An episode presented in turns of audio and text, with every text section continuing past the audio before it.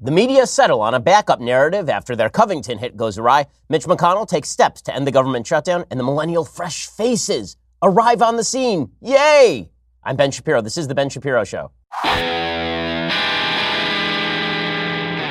Alrighty, so I gotta tell you, I've been doing the audio read of my book each evening. I just started last night, so I assume it will be more evenings.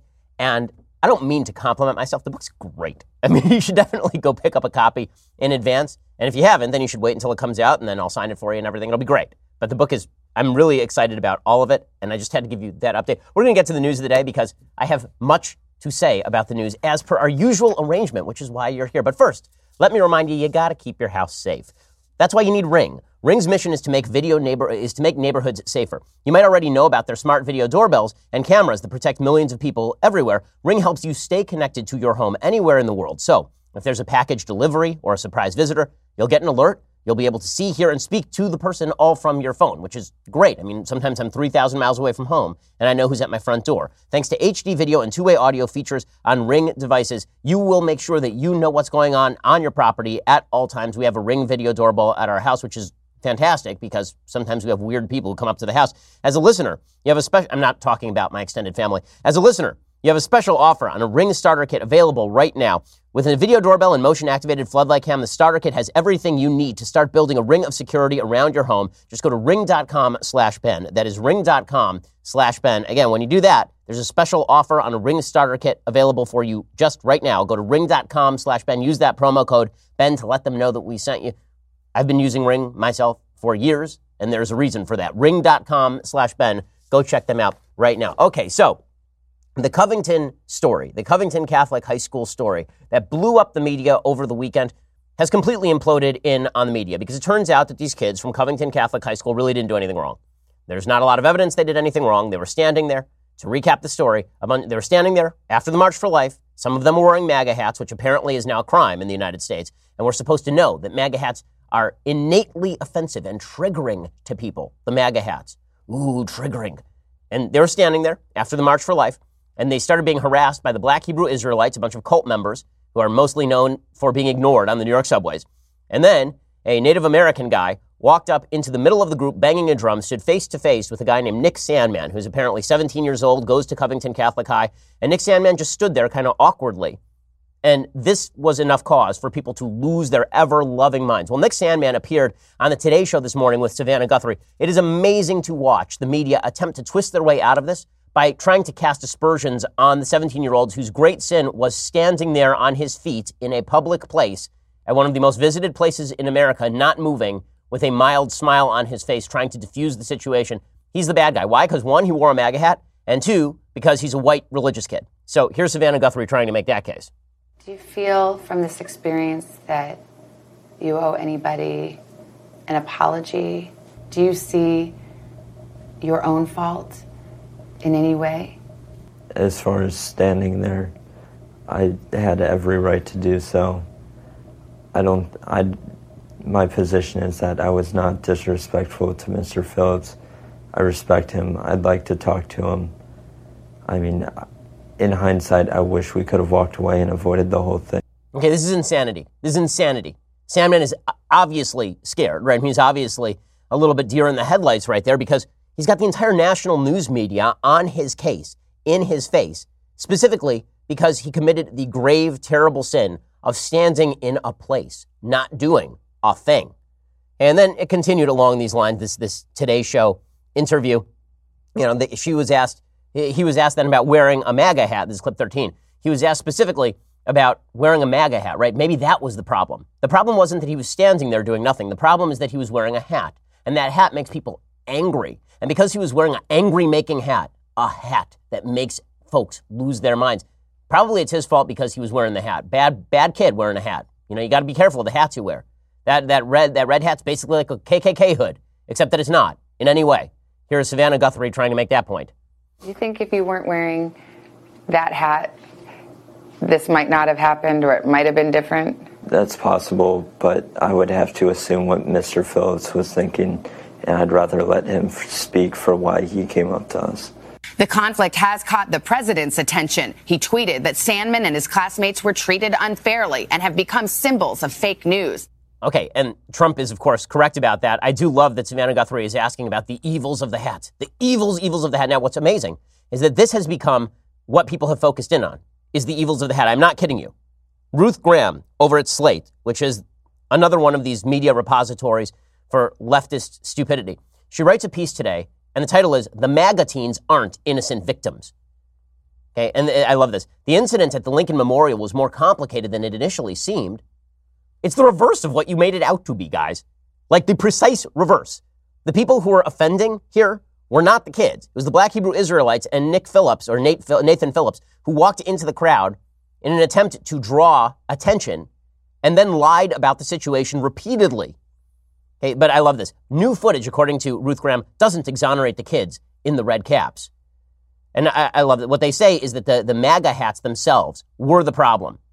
Right? She says none of this might have mattered, and the clip certainly would not have gone viral if Sandmann and many of his peers were not wearing a red were not wearing red Make America Great Again hats. Racked reported in 2017 that the hats had become popular souvenirs among white teenage boys visiting Washington, in part because they invite instant attention, instant discomfort, easy transgression. Boston Globe columnist Renee Graham wrote last summer about seeing more than a dozen white teenage boys in MAGA hats at the National Museum of African American History and Culture. Clearly, this was meant as a provocation, she wrote. I'm inclined to believe that Sandmann, too, is smart enough to understand that the MAGA hat is not a symbol of peace and reconciliation, especially when the bill of that hat is inches from the nose of a Native American. The Native American guy walked up to Nick Sandmann. If we are now going to assume what's in the head of everyone who wears a MAGA hat, and by the way, if you want everyone in a MAGA hat to think like Ruth Graham is suggesting they think, keep doing this stuff. Really, if you want everybody who wears a MAGA hat to think of it as a symbol of the resistance, all you have to do is keep maligning everyone who voted for Trump as a secret racist, who is racist for standing there and having a face. That's really what they're saying now. They're saying he was standing there, he had a face, his face was kind of smiling. Very bad. Very, very terrible. And then, I love this. So, Nick Sandmann and his peers get absolutely savaged by the media. They're doxxed, their school is canceled, basketball games canceled, death threats, the whole shebang. And Chris Hayes from MSNBC says, you know what the problem is? The real problem here is that these kids have privilege. He's the privilege of being targeted by the media for wearing a hat and being human and standing on feet. Chris Hayes writes, the most vital privilege in American life is due process, second chances, and the grace to have your actions read charitably.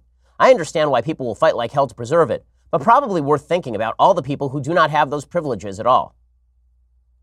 Yeah, I'm, I'm sure that the, the, the real story here is the white privilege of the kids who had their lives basically overturned for no reason because the media decided to go after people.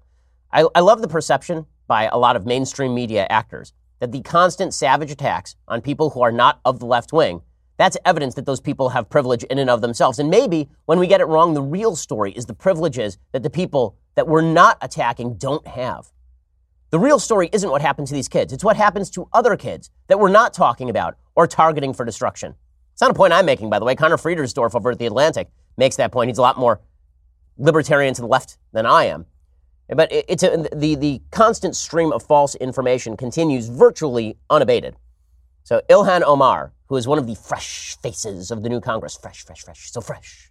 So she tweeted this out. She tweeted, the boys were protesting a woman's right to choose and yelled, It's not rape if you enjoy it. Number one, false. The kid who was caught on tape yelling that is not from Covington Catholic High School. Two, she says, they were taunting five black men before they surrounded Phillips and led racist chants. False on every single score. There is no evidence they led racist chants, nor were they taunting the people from the black Hebrew Israelites. The people from the black Hebrew Israelites were calling them the F word for gay people, and they were calling them the N word. Okay, that's insane. And then, I love this. Ilhan Omar says Sandmann's family hired a right wing PR firm to write his non apology. What do you think they're going to do? Now they're the center of media scrutiny.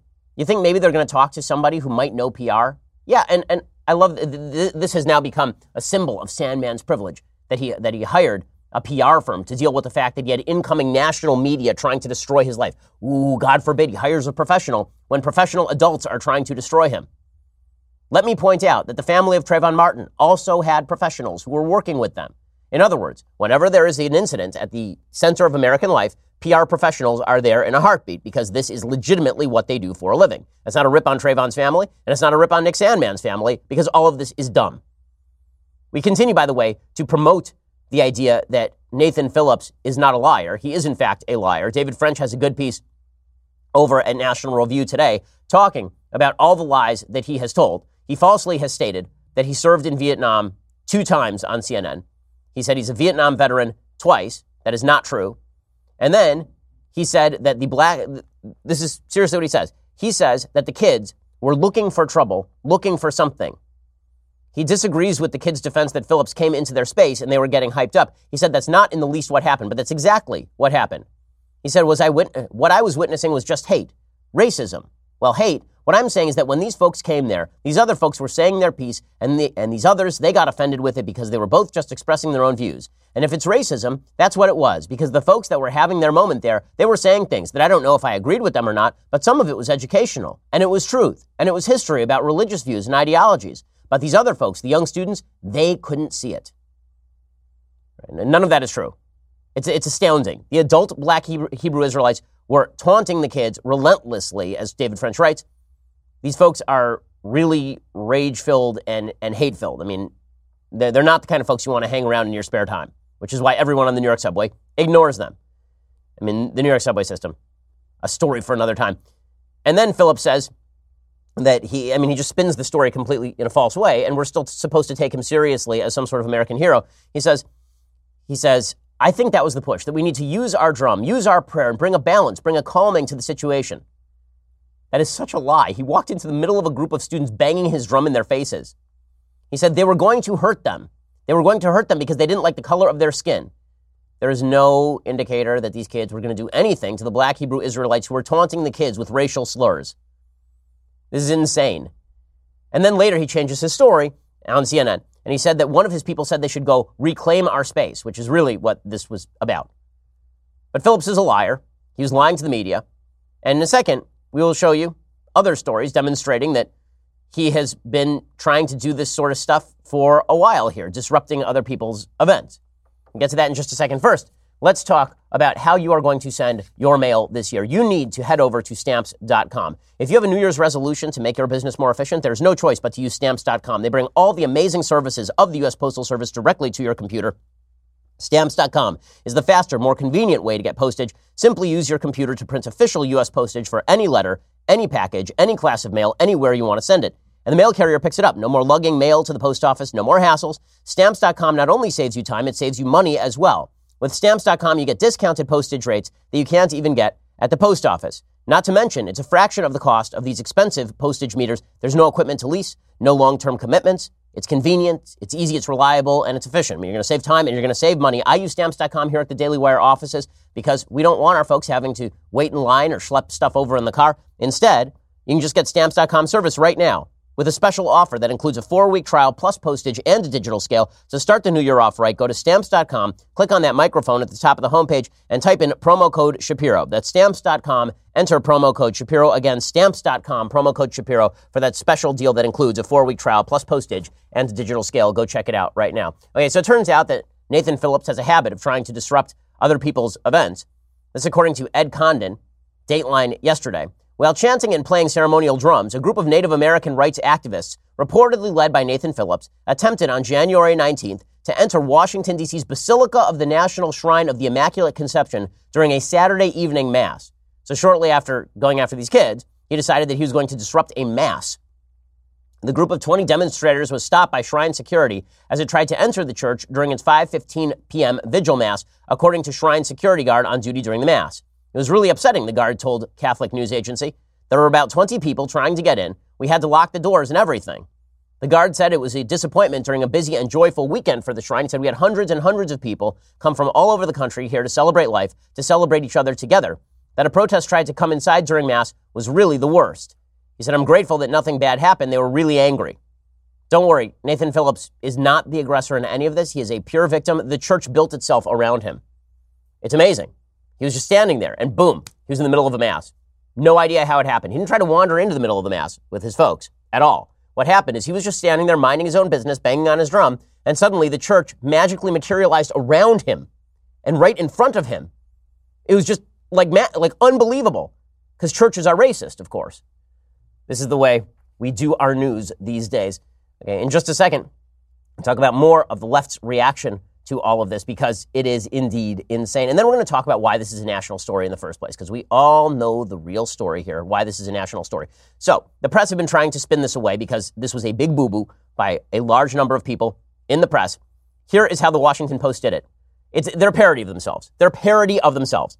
Abby Ohlheiser and Paul Farhi reporting for the Washington Post. Now, here is the rule. My friend, my friend Andrew Klavan has said this for a long time. That when something, when a Republican does something bad, then the story is Republican does something bad. When a Democrat does something bad, or a leftist does something bad, or the media do something bad, the story is Republican reaction to the bad thing. The story is Republicans pounce. Now, this is, a, this is a, a rule that you can apply to all situations in the media. And today is no different. Here is the headline from the Washington Post. A viral story spread. The mainstream media rushed to keep up. The Trump internet pounced. Ooh, pounced. Okay, first of all, there should be a full-time editor whose only job is to remove the word pounced from all titles in the media, mainstream media because it's become an actual meme on the right. Because we all know where the media are going to go. We didn't do anything wrong. You just pounced. I mean, again, listen to that headline. The mainstream media rushed to keep up. No, the mainstream media spread the virality. The mainstream media made it a big story. Uh, that headline is absurd. But they continue to say this. The video, taken from an Instagram account and reposted to Twitter, went viral with the caption, This MAGA loser gleefully bothering a Native American protester at the Indigenous Peoples March. As the story picked up speed on social media, a Washington Post editor assigned reporters to cover it. At about 3 p.m. on Saturday, one reporter spoke to Phillips about what happened. Others called the Catholic school and the local diocese, looking for a statement from someone who could represent the students in the video. The reporters weren't aware of a critical third element in the scene the Hebrew Israelites who had been taunting the high school boys moments before the viral video began.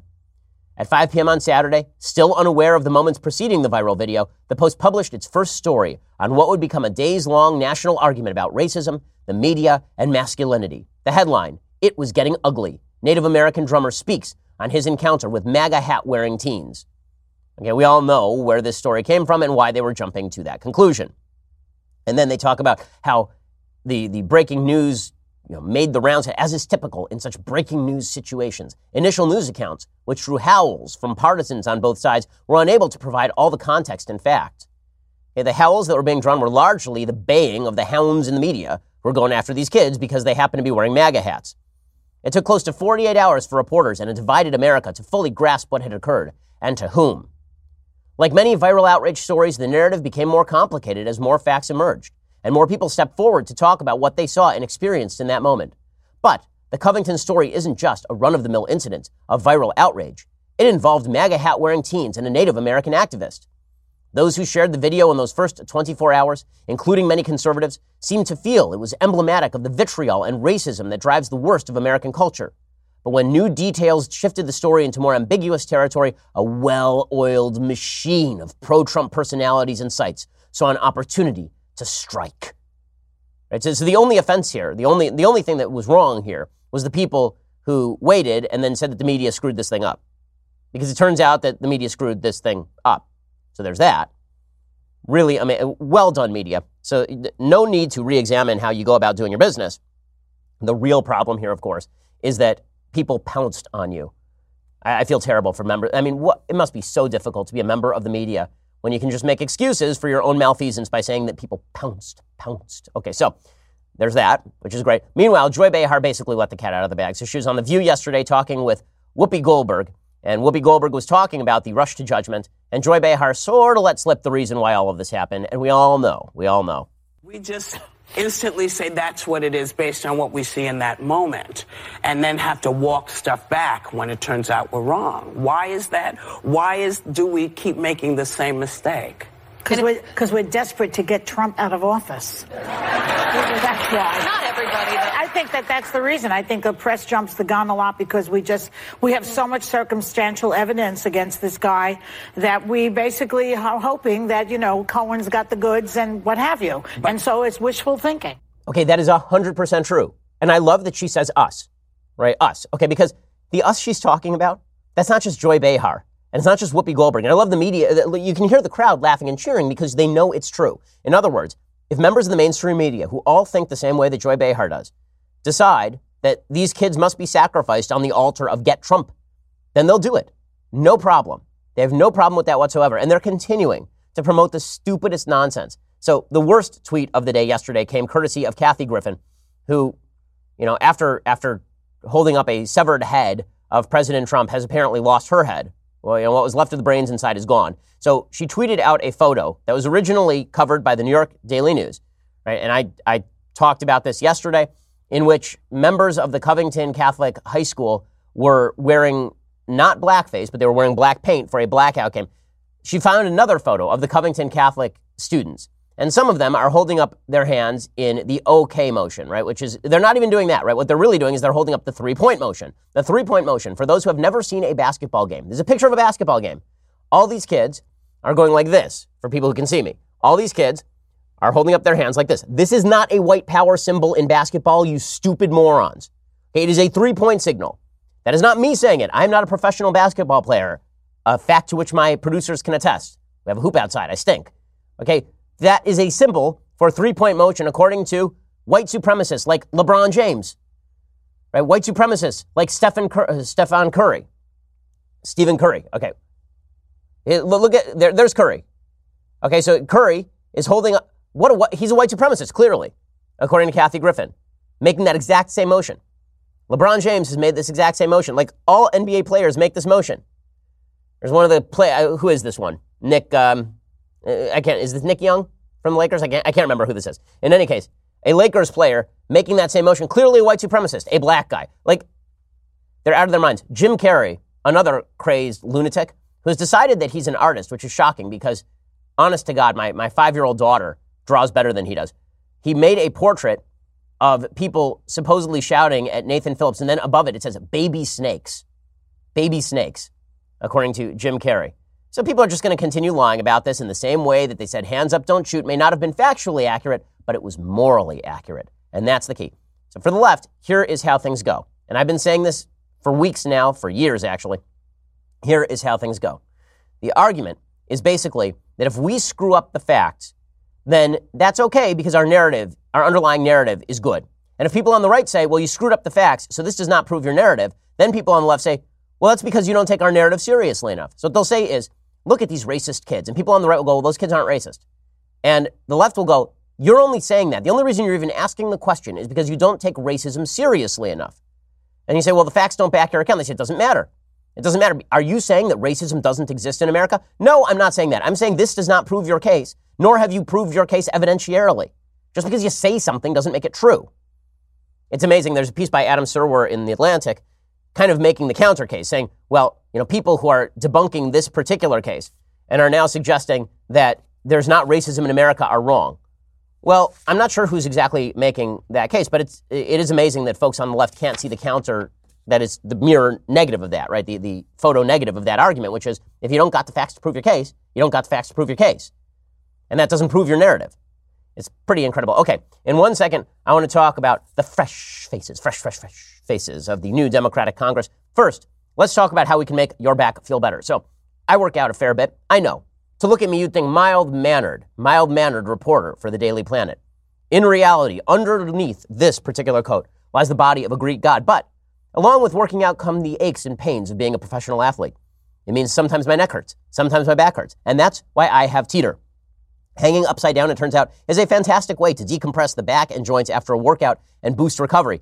It's called inversion therapy, which uses gravity and your own body weight to decompress the spine, release tension in your shoulders, neck, and joints. I carry all my tension in my neck. Over 3 million people have put their trust in Teeter. They've been the best known name in inversion tables since 1981, and they're offering a great deal just for my listeners. For a limited time, you can get the brand new 2019 Teeter Fit Spine Inversion Table Model with bonus accessories and a free pair of gravity boots so you can invert at home or take the boots with you to the gym. Teeter inversion tables have thousands of reviews on Amazon with an average 4.6 star rating. And with this deal, you will get $150 off when you go to teeter.com slash Ben. You'll also get free shipping, free returns, a 60 day money back guarantee. So there's absolutely no risk to you to try it out. Remember, you can only get the new 2019 Teeter Fit Spine Inversion Table plus a free pair of gravity boots by going to teeter.com slash Ben. That's T-E-E-T-E-R dot com slash Ben. Again, free shipping, free return, 60-day money back guarantee, and 150 bucks off. Teeter.com slash Ben. Go check them out. Make your back and neck feel better right now. Okay, the reason, the reason that this is a national story is because of abortion. We all know this. There are only two reasons this is a national story. One, the kids were wearing MAGA hats, and people in the media hate Trump. Joy Behar is not lying to you. And two, this happened at the March for Life, and people on the left are rabid about abortion. How rabid are people on the left about abortion? They are so rabid that the state of New York just passed a new law. That new law is an egregious destruction of human life. I mean, it's, it's an evil law. It's a plain out evil law. This law basically gets rid of all restrictions on abortion. It strips abortion from the penal code. So if you are a person who is pregnant and somebody hits you in the stomach and the baby dies, this strips it strips damage to the fetus out of the out of the penal code. No kidding. It's it's an incredible, incredible violation of, of the rights of the mother, obviously. And then Late term abortions were legalized again. The new law allows a licensed healthcare practitioner acting under the scope of their practice to perform an abortion when, according to the practitioner's reasonable and good faith professional judgment, based on the facts of the patient's case, the patient is within 24 weeks from the commencement of pregnancy, or there is an absence of fetal viability, or, this is the key provision, the abortion is necessary to protect the patient's life or health. Health is the key provision there. Because protecting the life we all agree with. Protecting the health means, you know what? I'd be healthier if I didn't have this nine month old baby right here that's about to enter my vaginal canal, cut its brains out. Okay, that's what this law now allows. The measure makes late term abortions legal at the discretion of a healthcare practitioner. Also, uh, so, so, Cuomo spoke about this. He said, We had to pass this law to protect our state. And then he wants a constitutional amendment to protect abortion up to point of birth.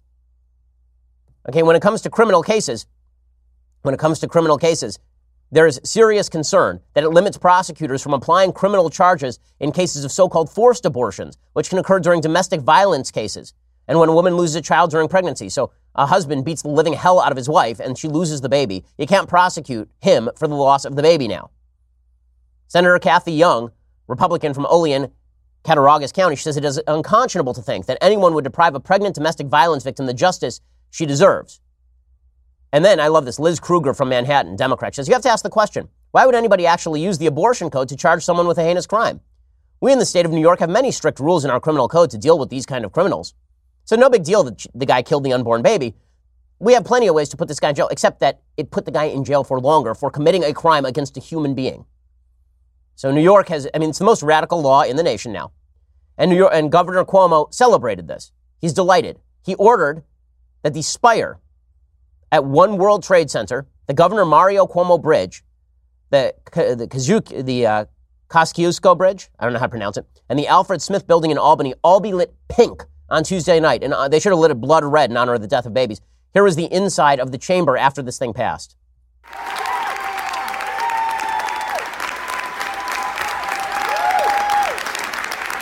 Wild applause for the death of the unborn. Cuomo said the Reproductive Health Act is a historic victory for New Yorkers and for our progressive values. In the face of a federal government intent on rolling back Roe v. Wade and women's reproductive rights, I promised that we would enact this critical legislation within the first 30 days of the new session, and we got it done. I'm directing that New York's landmarks be lit pink to celebrate this achievement and shine a bright light forward for the rest of the nation to follow.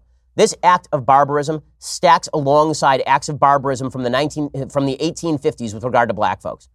The reduction of babies who just have not entered the, the vaginal canal to pieces of meat that you can easily dispense with is dehumanization. It is pure, simple dehumanization ending in murder.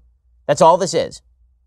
Cuomo said on Tuesday, it's bittersweet. There's bitterness because we shouldn't be here in the first place. We should not have a federal government that is trying to roll back women's rights. This administration defies American evolution. American evolution? As I said in my speech at the March for Life, it's not important that righteousness be popular. It's just important that it be righteous.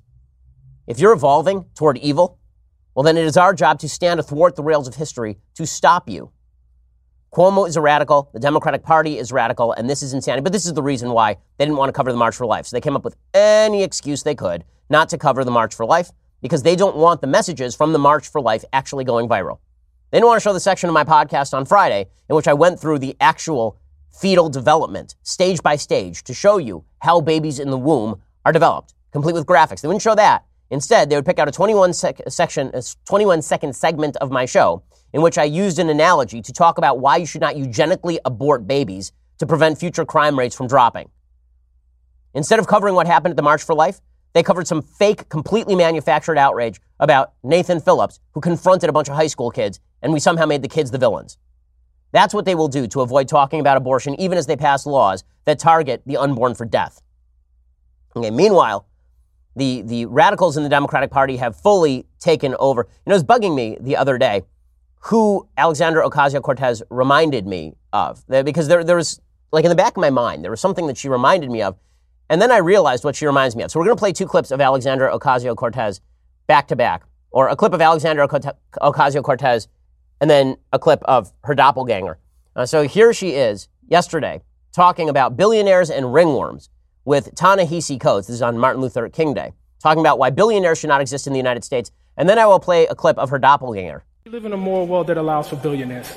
Is that a moral outcome in and no, of itself? Mm-hmm. It's not. Mm-hmm. Um, it's not. I don't think it's not, it, that necessarily means that all billionaires are immoral. But I do think a system that allows billionaires to exist mm. when there are parts of Alabama where, where people are still getting ringworm because they don't have access to public health mm-hmm. is wrong.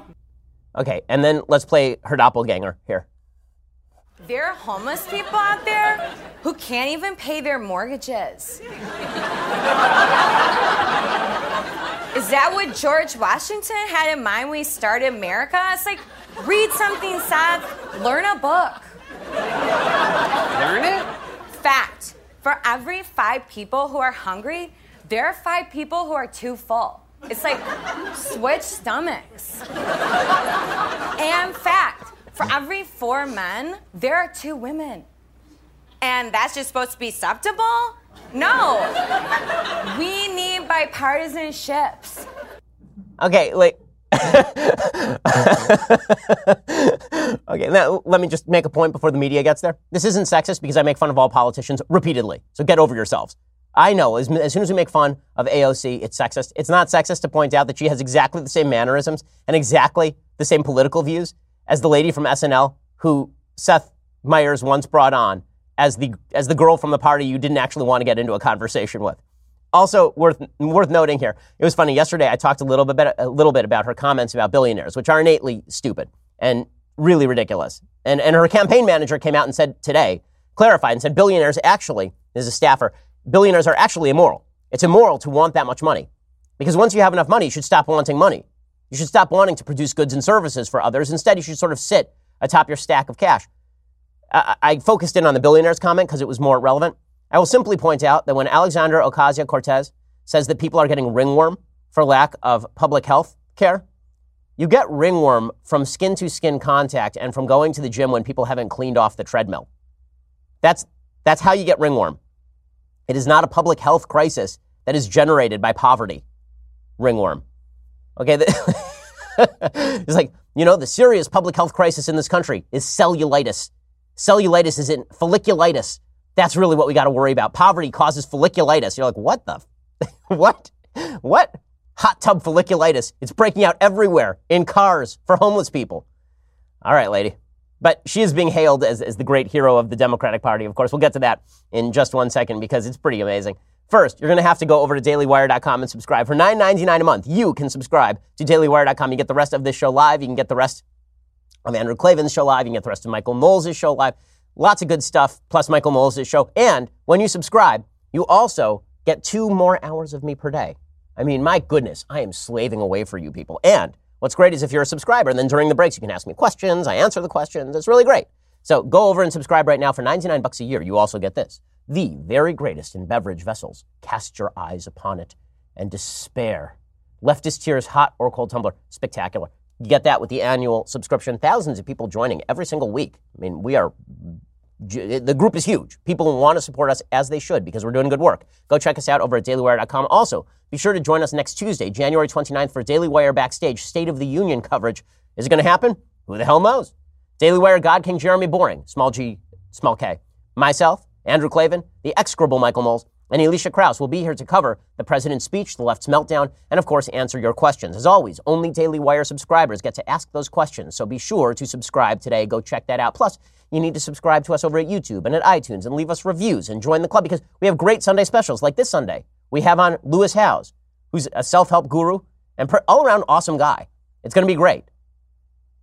Hey, my name is Lewis Howes, and make sure to tune in to the Ben Shapiro Show, a Sunday special where we cover so many topics sports, religion, masculinity, and some other cool things as well. Make sure to check it out.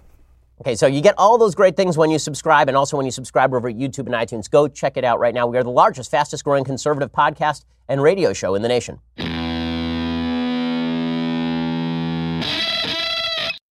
So one of the things I love most about AOC, we'll get to the, the tributes to her, the, the continued tributes to her. It's it's really amazing. The one of the things I love about her most, really, is that she complains about the media more than any person I have seen since Donald Trump, frankly. Donald Trump goes around and goes, fake news. But half the time it's actually fake. AOC complains about things that are not even fake. It's incredible. And the media eat it up. Like she just she just whines about people fact checking her. So she says this, quote, me, I don't think billionaires should concentrate wealth while employing people who are sleeping in cars, working a zillion hours to survive. Next day, that will be 10 Pinocchios to Ocasio. Zillion is not a number. And I found someone who sleeps in a tent, not a car. One of, one of the fact checkers over at the Washington Post, Glenn Kessler, he tweeted back, um, I asked you some specific questions about statistics you cited. You refused to answer, and now you're moaning about the fact that I'm asking you simple questions? That, that tweet by her, that, that, that intellectually dishonest tweet, 143,000 likes because this is the world that we live in. Here's the reality. If that, if the, the girl you don't want to talk to at a party on SNL ran for office, she'd win and she might be president. That's where we are as a country because nothing she says is distinguishable from anything that AOC says because that's where we are. And before people on the left again say, well, that's sexist. Donald Trump's president. He was a reality TV star who didn't know a lot of things. Okay, so that's not me mocking AOC. That's mocking Americans. Okay? like America, get your bleep together. Seriously. It's it's it's really spectacular. And then I, I, I love this. She also started tweeting about how people are mean to her all the time and the, and that she is she's being targeted by the media.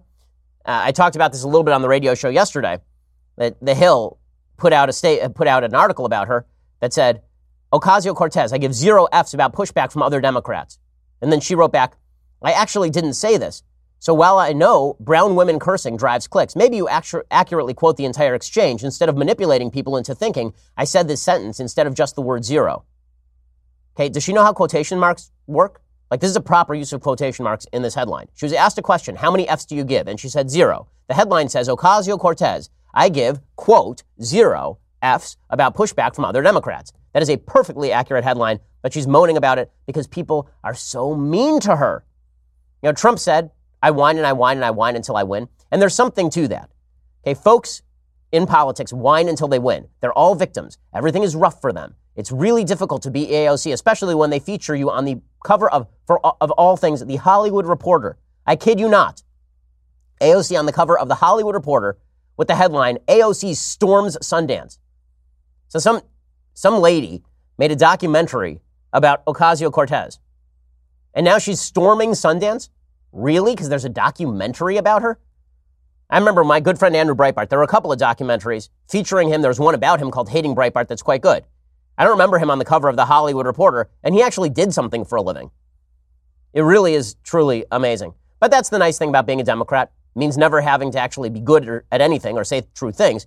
In fact, Axios has a piece today talking about Alexandra Ocasio Cortez's claim that we're all going to die in 12 years.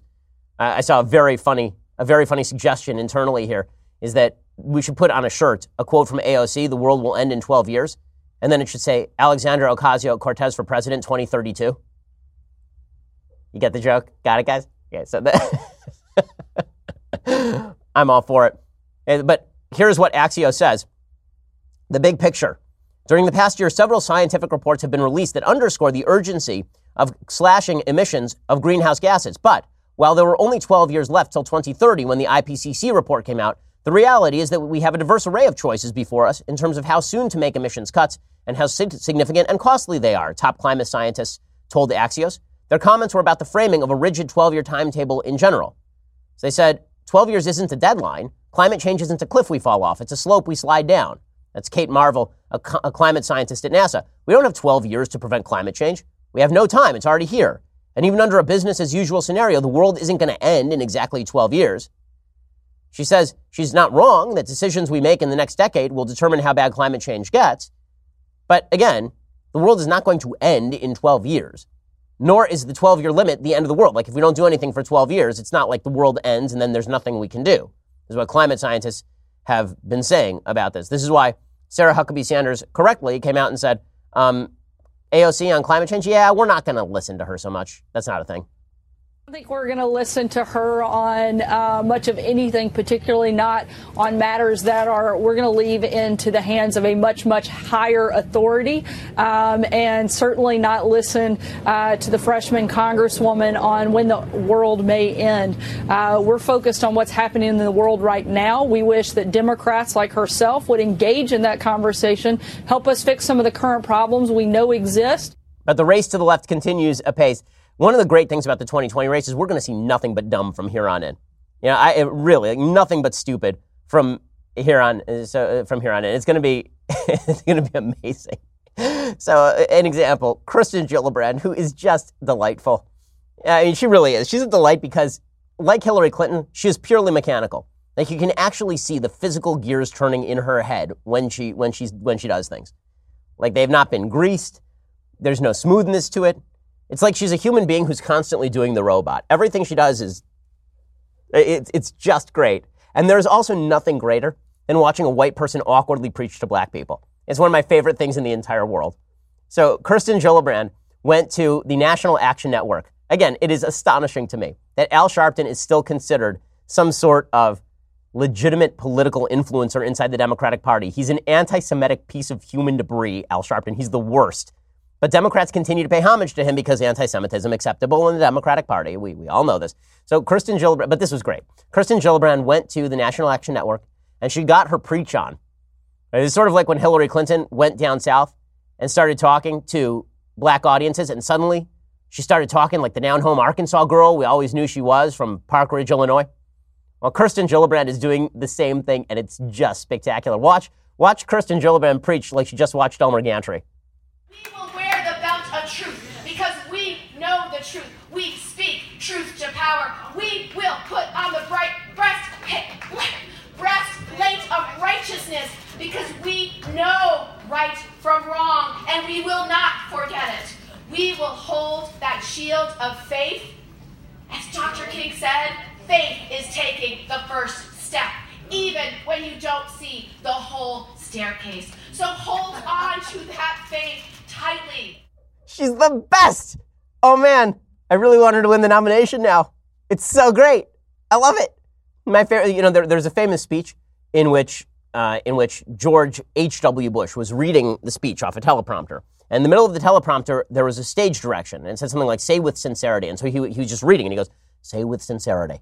And like, he just continues reading. That's Kirsten Gillibrand. Like, you can, like, on her speech, it's like, put your hand up. And she's like, and then she's like, put, I want you to wave your hands around. She's like, it's the best thing ever. Oh, I'm really looking forward to this 2020 race. I mean, listen, it may all end in tears. It may end with Kirsten Gillibrand being president. But man, if we're going to buy the ticket, we may as well take the damn ride because my goodness gracious. Also worth noting, Kamala Harris has come out with her logo for her uh, for her for her campaign. It's awful. It's a legit. It's a legit terrible logo. It's done on like it's like blue and red on orange. It's a weird color combination. Really, a, really an awful logo. So it's gonna there's gonna be so much fun during the presidential race. I'm so glad that we get to cover it because you know what? It turns out the world will not be over soon. So that's that's really exciting stuff. Meanwhile, the government shutdown continues apace and, and all the rest of it. But the real look, the government shutdown is going to end. The real thing that's going to stay is the radicalism of the Democratic Party. Alexandra Ocasio Cortez's newly hired policy advisor, Dan Riffle, has some strong opinions about Bill Gates. Here is what he tweeted. It's, it's, it's pretty spectacular. He tweeted, Every billionaire is a policy failure. Every billionaire is a policy failure. It's a policy failure if somebody makes too much money. And then he had suggest, he, he deleted his tweet in which he encouraged AOC to raise her top rate not from 70% but to 90%. He tweeted last night, quote, get ready for this. Bill Gates' money hoarding makes him greedy. But maybe he goes six for six on the other deadly sins and on balance is a good person. Still, he's a policy failure. The acquisition of that much wealth has bad consequences. A moral society needs guardrails against it. I'm going to need for like a definition of morality that says that it is not you being greedy when you stick your hand in somebody else's pocket. It is greedy when they make their money through consensual transactions. So Bill Gates, who has made legitimately millions of lives better, is greedy. You are not greedy for going into his pocket and stealing his wallet. That's just you establishing moral justice in the world. Pretty amazing. So going after Bill Gates to, to own the cons. Well done there. By the way, Bill Gates is a Democrat. Bill Gates' money hoarding makes him greedy. But may, I, I also love hearing Democrats preach about the seven deadly sins. That's one of my favorite ones. You know, I, I think the Democrats should, should really be the ones preaching about religious notions of sin. Right? I, I want to hear them preach about lust next. That's the one I hear. I want to hear Bill Clinton preach about lust. I want to hear them. I want to hear them preach about sloth and envy you know, there is one of the one of the seven deadly sins. It turns out is envy. Does it sound like maybe you're violating one of the seven deadly sins when you say that billionaires are inherently greedy, and that a moral society needs guardrails against people acquiring wealth in voluntary transactions? Might violate maybe one of the seven sins, envy. All right, time for some things I like and some things I hate. So bad news for you today. I have no things I like. I've given up. There are no things I like. So let's just do some things that I hate instead. All right, so there's a New York law that is so insane. I'm not talking about their abortion law. We know that New Yorkers apparently are so far to the left that they are fine with killing fully fledged human beings. That's fine, apparently. But, so let's just get this straight. You can kill a baby in the womb that is fully formed. You cannot kill a person who breaks into your house. Eh, this is according to an opinion piece by Sean Roman Struck Strockage over at the New York Post. There's a reason homeowners can rarely afford to dispense mercy on an overnight invader. Criminal intruders tend to be the dangerous type. What homeowners don't expect are law enforcers and prosecutors going after them for defending themselves and their loved ones. Queens resident Joel Christopher Paul faced a home intruder threat in the early hours of July 30th, 2017. The 27 year old was home in Springfield Gardens with his mother, brother, and sister when someone attempted to break in. The intruder was Shemel Shalvo, 26, who had traveled north from Maryland after being named a suspect in a shooting there 10 days earlier. Expecting a pizza delivery, Paul's brother Michael, 16, went to the door and discovered Chavo trying to break in. Michael forced Chavo to the surrounding area, and his mother called for help. Joel, adrenaline likely surging through his veins, answered the call and brought a bat and knife to the confrontation. By the time it was all over, Chavo received the ultimate lesson in picking the wrong house. He died at Jamaica Hospital after being clubbed and stabbed. The confrontation had all the indications of a break in gone wrong for the wanted man, and as one high ranking police source told the Post, the response was justifiable. Both brothers, brothers avoided arrest and remained home after the incident, but months later, Queens DA Richard Brown submitted the case to a grand jury, bringing ruin upon Joel, who has been charged with manslaughter. Prosecutors shouldn't have char- targeted Joel. The stress, expense, uncertainty facing a first degree manslaughter charge are devastating and can lead to an unjustified plea that could result in Joel going to prison. Part of the trouble lies with New York's retreat doctrine.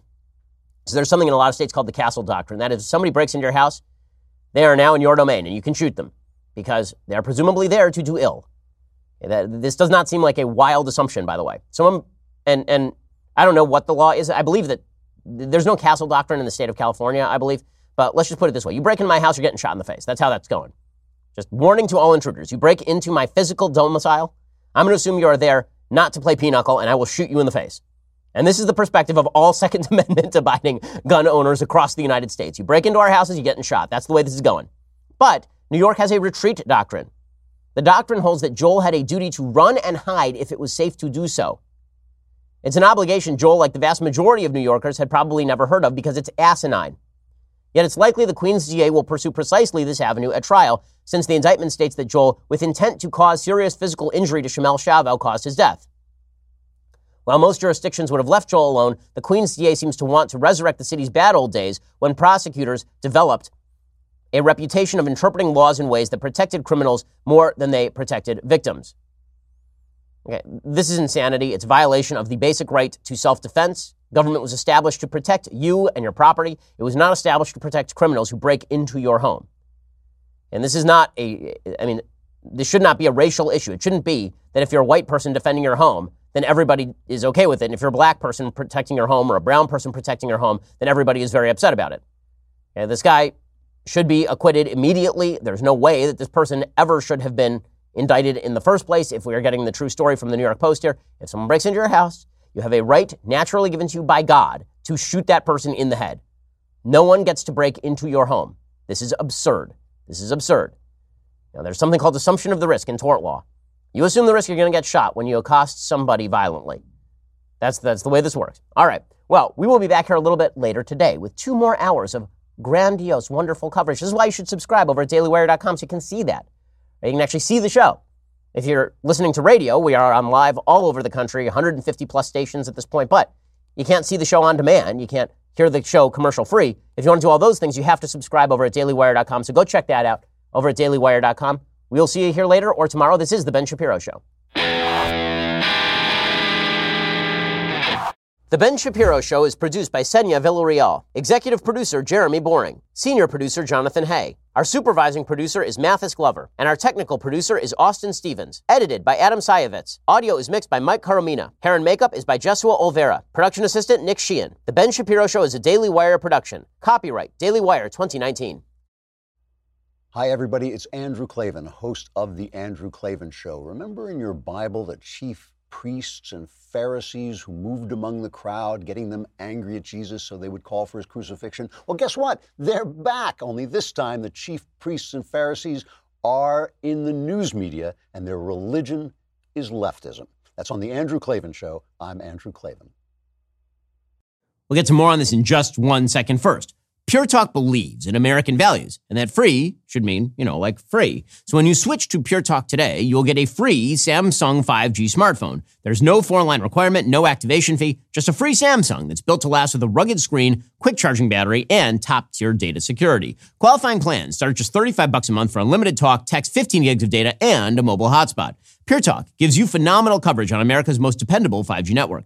It's the same coverage you know and love, but for half the price of the other guys. The average family saves almost $1,000 a year. So, I challenge you to choose a company that actually doesn't hate your guts and shares your values. Let Pure Talk's expert U.S. customer service team help you make the switch today. Go to puretalk.com slash Shapiro to claim your eligibility for your free brand new Samsung 5G smartphone and start saving on wireless today. Again, go to puretalk.com slash Shapiro to switch to my cell phone company. I've been using them for years. They're fantastic. You'll love them as well. Go to puretalk.com slash Shapiro and claim your eligibility on that free brand new Samsung 5G smartphone. Start saving.